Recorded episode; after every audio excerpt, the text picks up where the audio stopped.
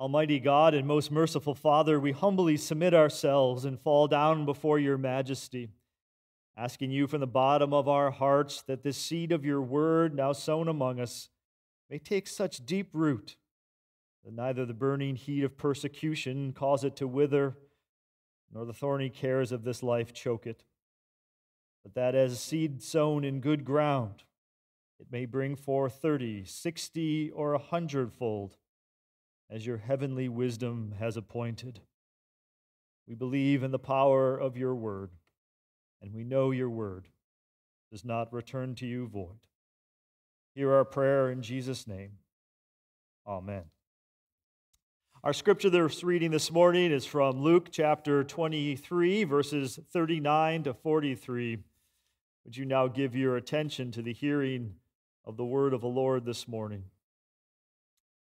One of the criminals who were hanged there kept deriding him and saying, Are you not the Messiah? Save yourself and us. But the other rebuked him, saying, Do you not fear God, since you are under the same sentence of condemnation? We indeed have been condemned justly, for we are getting what we deserve for our deeds, but this man has done nothing wrong. Then he said, Jesus, Remember me when you come into your kingdom.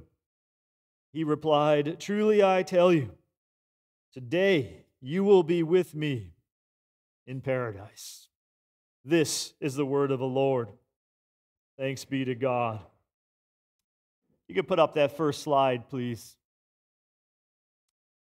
That painting, of course, that you see there is Rembrandt's The Return of the Prodigal Son.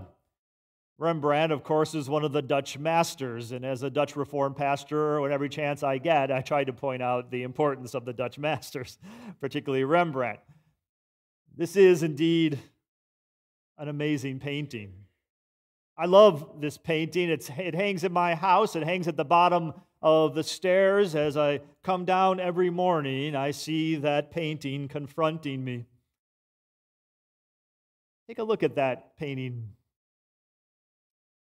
what does it evoke in you? What do you think of when you look at that painting? What emotions or thoughts or ideas come to your mind? What do you think about yourself and about God as you look into that masterpiece?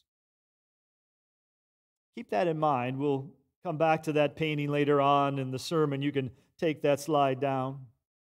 This morning, we continue our series in the seven sayings of our Lord Jesus Christ upon the, on the cross, the seven last words of Jesus. We're digging deep into these last words because last words have significance, they have importance, they have gravity, and they have meaning, and particularly when they are the last words of our Savior.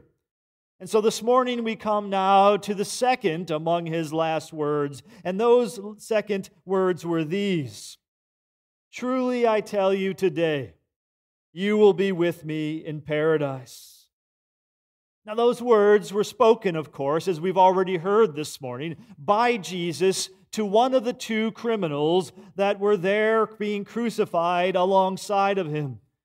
And I want to think about those words this morning. I want you to reflect and consider those words this morning. And I want you to understand three things about those words this morning. Three things. This is our outline this morning. I want you to understand the substance of those words. I want you to understand the scope of those words. And I want you to understand the solace of those words the substance, the scope, and the solace of those words. So let's look at those three things together this morning. First, let's consider the substance of his words.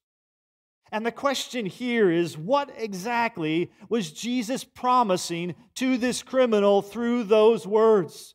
What was the substance of the promise, the essence of what Jesus was promising him? And the answer, of course, and I think it's relatively widely embraced is that Jesus was promising him salvation. That he was promising him salvation. And it's, it's there in the words that Jesus uses. There are cues and clues to us here that that's exactly what Jesus was offering and sharing and giving to this man on that day. First, Jesus uses that word today. a word which is in the Lucan writing in, in Luke's gospel, particularly connected with the idea of the receipt of salvation. Jesus often follows today with a proclamation of salvation. We see it when Jesus is at Zacchaeus' house in Luke 19 9. Jesus said to him, Today salvation has come to this house. It's that grant of immediacy that this is the one who can give this and give it now. The criminal said, Remember me when you come into your kingdom, this future expectation. But Jesus responds in a greater way, in a surpassing way, and says to him, No, today. Today you will know what salvation is. Today you will be with me in paradise. When he spoke those words, he was speaking of the blessing of eternal salvation. I'm not sure what the criminal was asking for, whether he fully understood his request, but I do know by Jesus' words that what he received, the substance of Jesus' promise, was none other than salvation itself. And of course, we see that too, that idea of salvation, in another word that Jesus uses there in that promise, and that is the word paradise. Today you will be with me in paradise. Now, when you hear that word, what do you immediately think of? You think of the Garden of Eden, and rightly so. It is the word that's used for the garden. It's the place that we hear about in Genesis, the place that is where people, humanity, communed with God. But in the New Testament, that word paradise took on a broader meaning. It took on a meaning of being in the place of the righteous, being in the place of salvation. It, is, it took on a broader meaning of the idea of heaven itself, that what we would call heaven, paradise. Paul uses it this way in 2 Corinthians chapter 12 verses 3 and 4. He says, I know that such a person, whether in the body or out of the body, I do not know, God knows, was caught up into paradise and heard things that are not to be told, that no mortal is permitted to speak. Paradise is the place of the righteous. It is the place of salvation. And so the substance of Jesus' promise here is, a, is salvation itself, eternal blessedness. That's the substance of his words. Secondly, consider the scope of his words. The scope of them. And the question here is to whom did this promise apply? Who are the beneficiaries of the words of Jesus spoken here? Who is this promise for? And of course, it is obvious and most immediate that this is a promise for this criminal, right? There's a, a personal nature. This is spoken to a real person in history. And so, at first glance, it seems to be a personal, and idiosyncratic promise, but on another level, this promise takes on a broader scope. It has a broader group of beneficiaries. Because this criminal on the cross is not just a single individual, he also has this representative role. There is an Adamic quality about this criminal on the cross. And I believe Luke intended us to consider it that way. There's something typological about this criminal. There's something about him that is like us in a spiritual sense. Like that criminal on the cross, we are under a death sentence. We are convicted in a spiritual sense. As Paul reminds us, all have sinned and all have fallen short of the glory of God. We're all born on spiritual death row. And so, in this criminal, we can see ourselves. We can see the criminal in Adamic terms and typological terms. And many scholars have noted this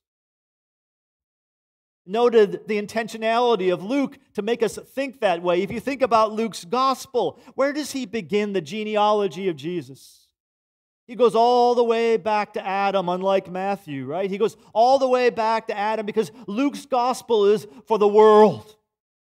It's for all humanity. And so he takes us back to Adam. And I believe here, as Jesus is on the cross, Luke is once again taking us back to Adam. And he's using that word paradise The word paradise to remind us of the Adamic quality of what's going on in this moment, that it's bigger than one person. A clear reference to the Garden of Eden, a clear reference to the place of Adam. What Luke is telling us here is that the last Adam, the second Adam, is reversing the curse of the first Adam by bringing a son of Adam into the paradise that Adam lost.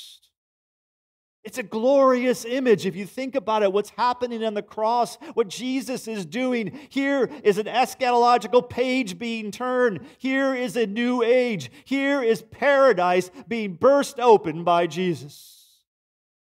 Typified through one sinner entering the kingdom of God, one son of Adam.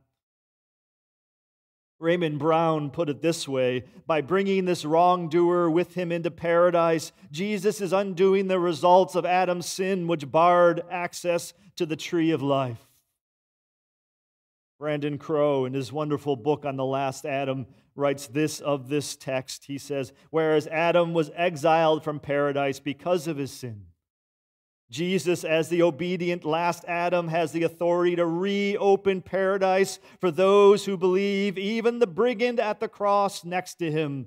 It is a mark of first fruits.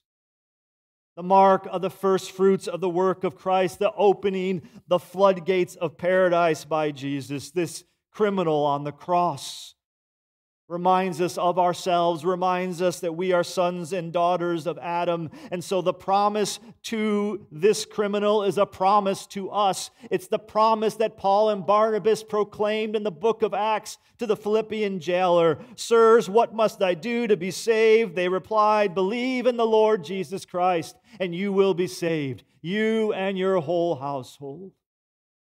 The scope of this promise that Jesus gave on that day extends far beyond the one criminal on the cross.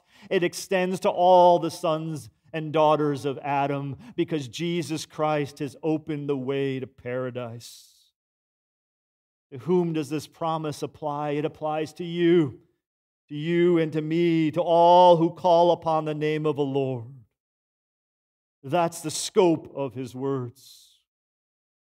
This morning, we have seen the substance of his words. These words are about salvation, about eternal blessedness with Christ. We have seen the scope of his words. These words, this promise, is to all who will call upon his name. And now, thirdly, this morning, and finally, the solace of his words. The solace of his words. And the question here is how do these words of Jesus comfort us today? What do they mean for us? What comfort should you find this morning in those last words of Jesus to the criminal on the cross?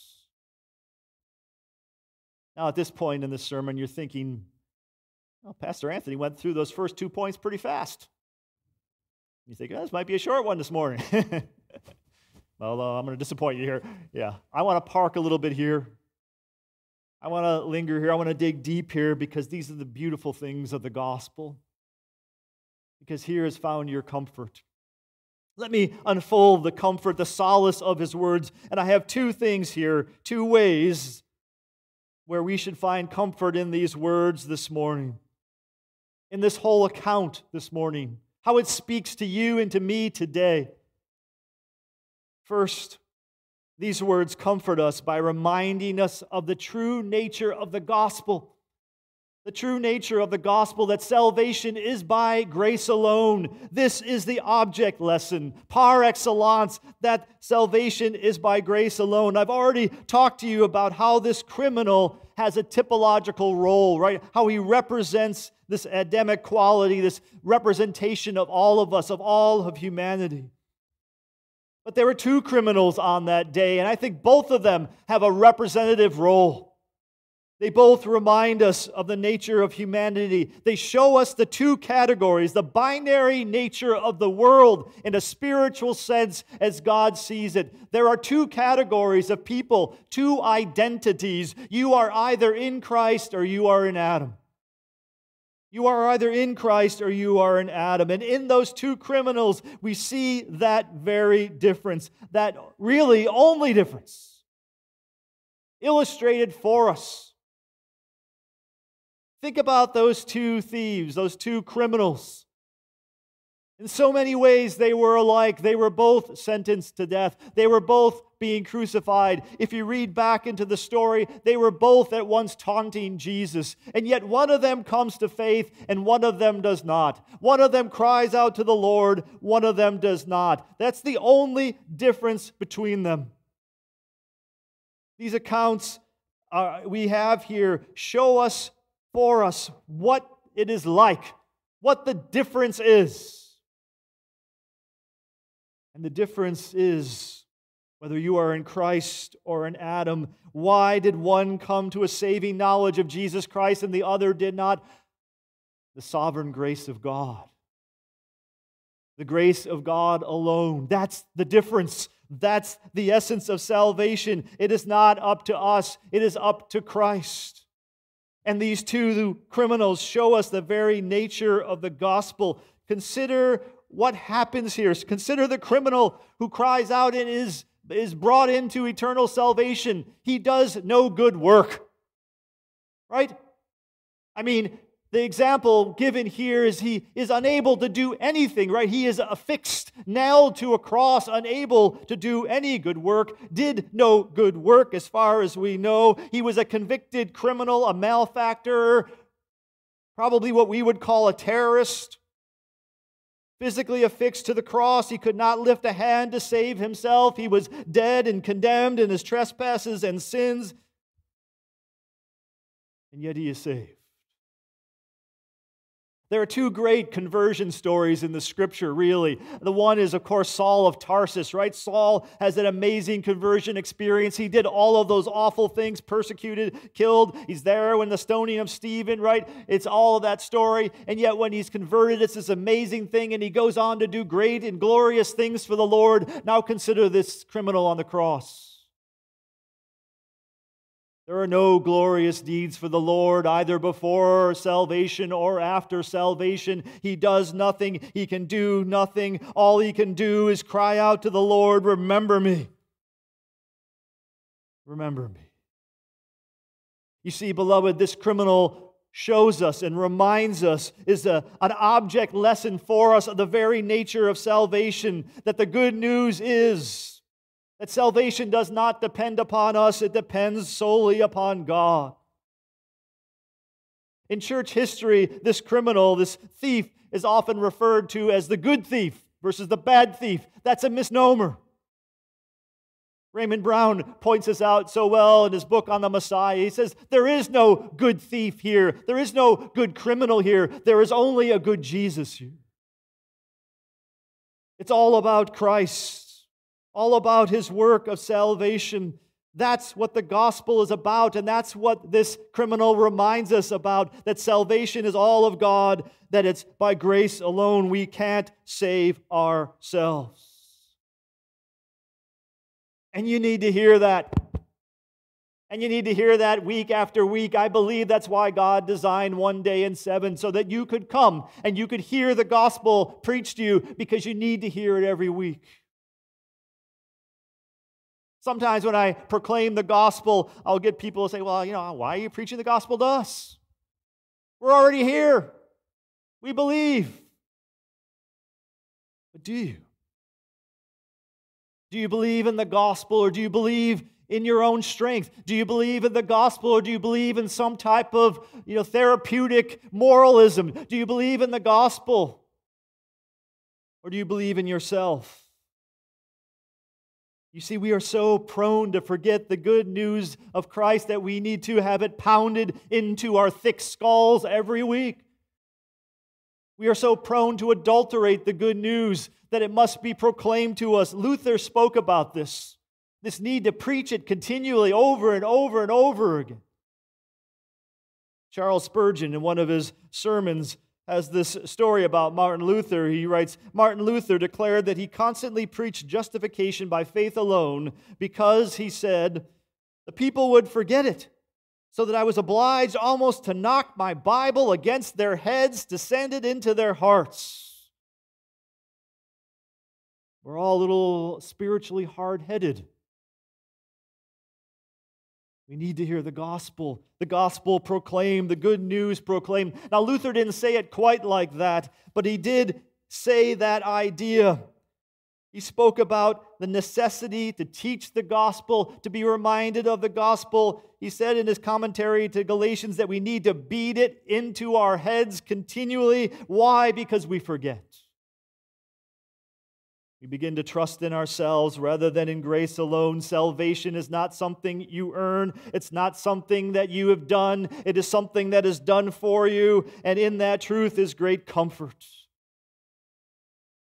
And there's no better illustration, there's no better object lesson of that than that criminal on the cross who did nothing but cry out to Jesus and was saved that day. The last words of Jesus comfort us because they remind us of the true nature of the gospel. Let that comfort you. To know that your salvation depends solely and wholly upon Christ and not on yourselves. And second and finally, this morning, these last words of Jesus comfort us by reminding us that salvation means that we belong to Jesus. That salvation is about belonging, that we belong to Jesus.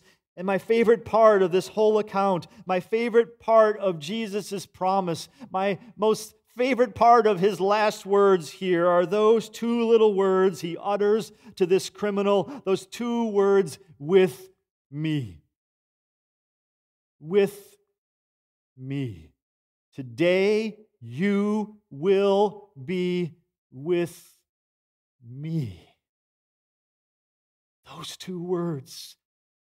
And in them is the nucleus, the core of the promise and the hope of the gospel, what it's really about, this glorious thing that we have, that we belong to Christ with me. Jesus is giving this, this criminal uh, a promise of belonging. You will be with me because you belong to me. Where I am, you are there also. It's like that promise he gave to the disciples when he told them he was going away, but he would come back so that they could be where he was, belonging to Jesus, being with him. This is the essence of salvation, our hope. I read this past week in an article by James Bratt in the Reformed Journal entitled Dutch Reformed versus Evangelical Salvation. And he was pointing out the differences. And in the evangelical version of salvation, right, it starts with us, our choice about Jesus, uh, that Jesus, some ways, you know, belongs to us. I gave myself to Jesus right? That it's something that we do, we initiate, and He belongs to us. But in the Reformed version of salvation, it starts with Jesus. Jesus calls us. It's His choice, as we see here, and we belong to Him. His promise is that we will be with Him. And in that, that belonging to Jesus is found our solace and our comfort. What does our catechism say, right? The first question phrased, What is your only comfort in life and death, and what is it? What is it? That I am not my own, but belong. That I am not my own, but belong, body and soul, in life and in death, to my faithful Savior, Jesus Christ. Isn't that an interesting way to phrase it? Right? He doesn't start out and say, What is your only comfort in life and death? That my sins are forgiven, that I made the right choice for Jesus. No, it says that I belong that I am not my own, but belong, body and soul, in life and in death, to my favorite, faithful Savior, Jesus Christ. This criminal on the cross reminds us the true essence of salvation is belonging to Christ, being with Christ, enveloped by the love of Christ, being part of his family And this brings us back to where we began this morning. You could put up that painting again. I was reminded of this painting. It came to my mind this past week because last uh, Sunday afternoon, as I was reading the New York Times, there was a piece in there, an opinion piece by David Brooks, and he brought this painting uh, up in his article. And he noted the history of the painting and Rembrandt's background, and he talked about the essence of the painting, what's going on, and he, you can look at that. He, he talks first about the sinner, right? The prodigal there. You see him, how he's painted there, kneeling before his father, and how Rembrandt paints him so fragile. Like all of his hair is gone. Like this is someone who's broken, who's bankrupt, who has lost everything, squandered it. He has nothing. He's like the criminal on the cross, right? He has nothing to offer.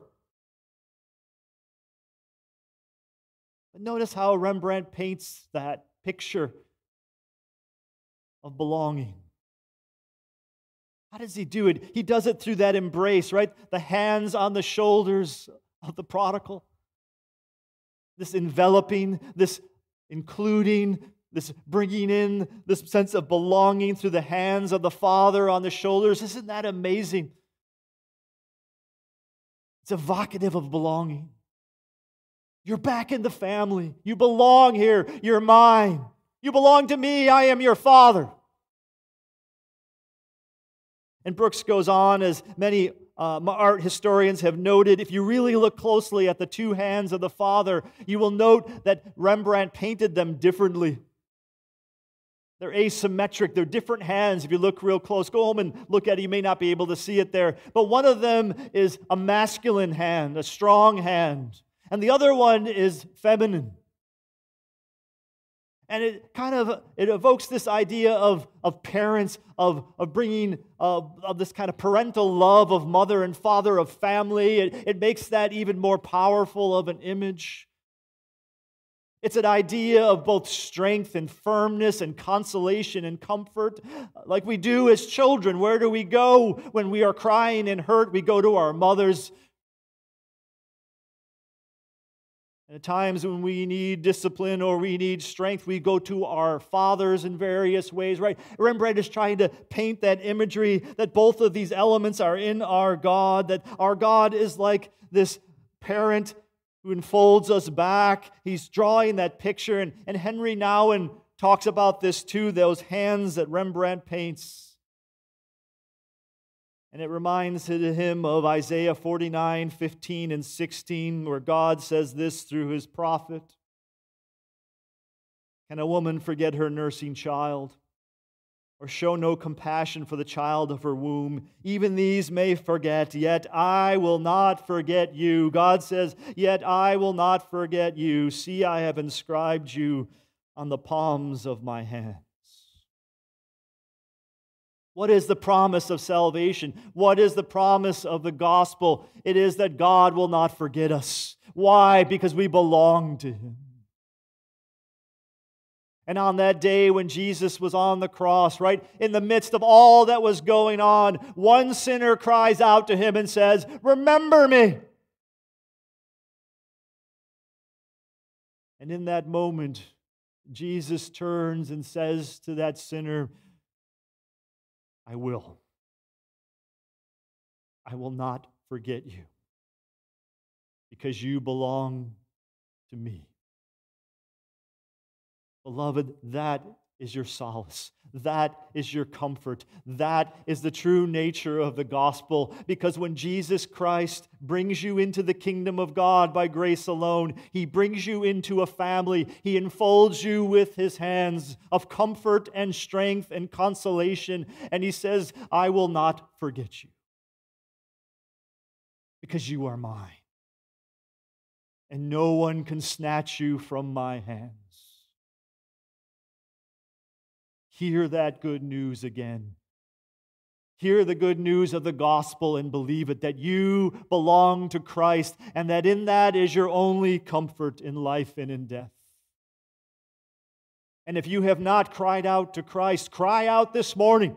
Cry out to Him and say, Remember me. And be comforted by the knowledge that those who cry out and call upon the name of the Lord, they will be saved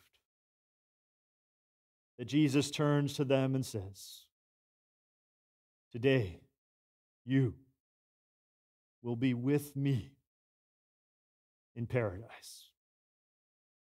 Let's pray.